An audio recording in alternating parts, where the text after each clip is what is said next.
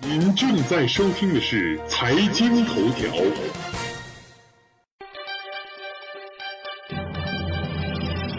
关注财经头条，了解财经动态，洞察社会民生，引领财经方向。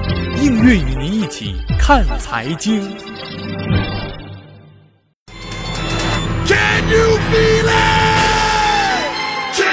欢迎收听财经头条，我是主持人尹月。本栏目由财经头条和喜马拉雅联合出品。本期节目我们要关注的话题是：老干妈从不打广告，为什么会火遍全世界呢？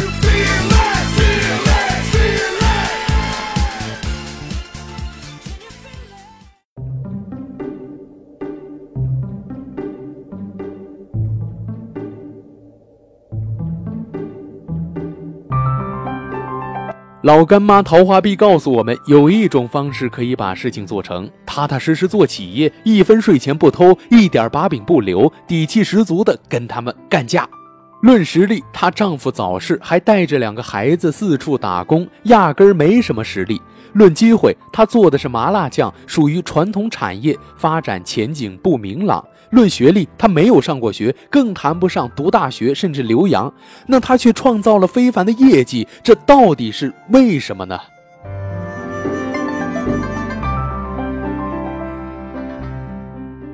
创造这个神话的妇女叫做陶华碧，她让老干妈麻辣酱名闻四海。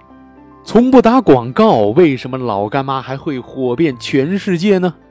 老干妈的创始人桃花碧出生于贵州省湄潭县一个偏僻的小山村。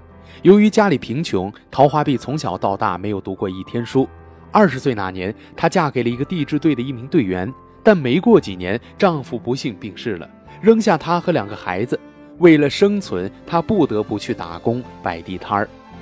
当别家在卖凉粉的时候，只是加点胡椒、味精、酱油、小葱作为佐料的时候，桃花碧却特意制作了麻辣酱，作为专门拌凉粉的佐料，浓香、微辣、适口咸，是中国人最喜欢的民间本味。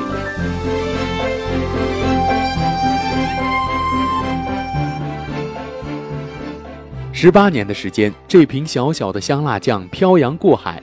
北美、欧洲、东南亚、日本、韩国、中国香港、中国台湾随处可见。不打广告的老干妈似乎是神一样的存在着。老干妈一共十几种品类，每一种品类都是陶华碧亲力亲为的心血。我的辣椒调料都是百分之百的真料，每一个辣椒、每一块牛肉都是指定供货商提供的，绝对没有一丝杂质。他从不偷工减料，以次充好。用料、配料、工艺拿捏，添加了许多讲究，保持产品风味，掠夺顾客的舌尖。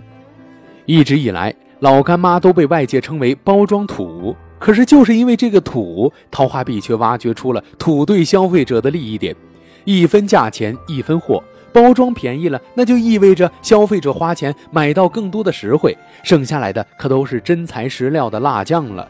老百姓过日子不就图个实惠吗？辣酱又不拿出去送礼，自个儿在家吃根本用不着考虑好看不好看的问题，味道好就行了。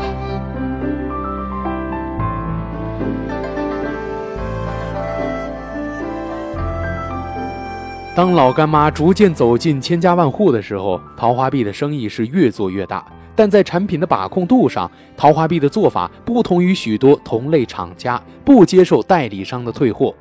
事实上，老干妈的退货率相比其他品牌并不高，不接受退货的政策对经销商的影响也不大。老干妈的销量一直很好，压货的情况很少。老干妈这股子坚定的把控与自信，全然源自于对产品质量的放心。外界说的最多的是老干妈从不打广告，的确，老干妈从不在广告上花一分钱。但是从一开始，老干妈就自己形成了一种别样的销售路子。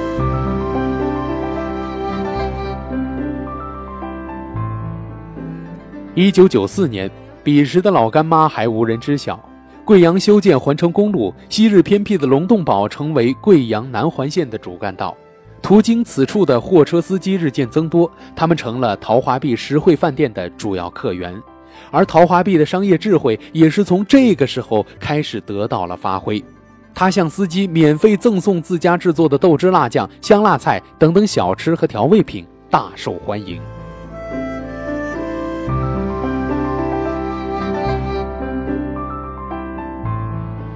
货车司机口头传播显然是最佳的广告形式。短短时间，龙洞堡老干妈辣酱的名号在贵阳不胫而走。很多人就是为了尝一尝它的辣椒酱，专程从市区开车来到桃花碧的实惠饭店购买桃花碧的辣椒酱。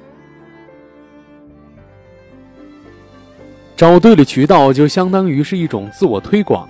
自从创业之初，以贵阳地区为中心的小范围做市场，到老干妈辣酱口味走出贵阳，得到了普遍认可时，老干妈开始进军全国市场。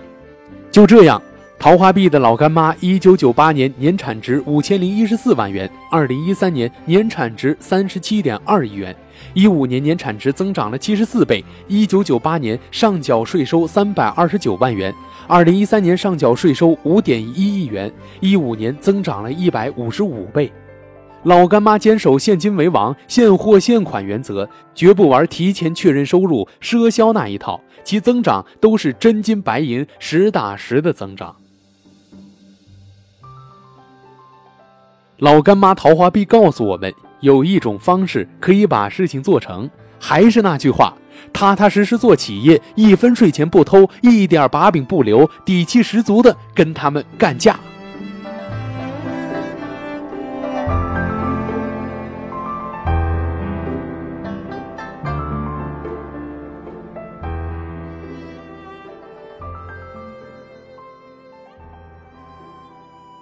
好了，以上就是本期的财经头条。如果您还想了解更多更好玩的财经资讯，请您打开新浪微博关注 NJ 音乐。我们下期再会。